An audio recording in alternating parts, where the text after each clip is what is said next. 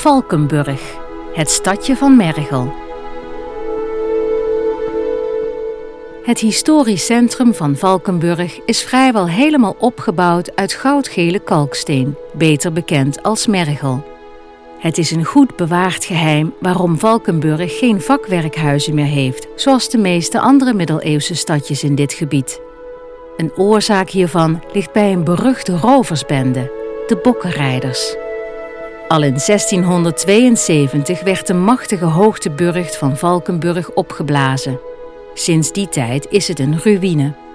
Toch was er na de grote verwoesting veel meer over van het kasteel dan nu. In de jaren die erop volgden is er een groot deel van de kasteelruïne steen voor steen verplaatst naar de binnenstad.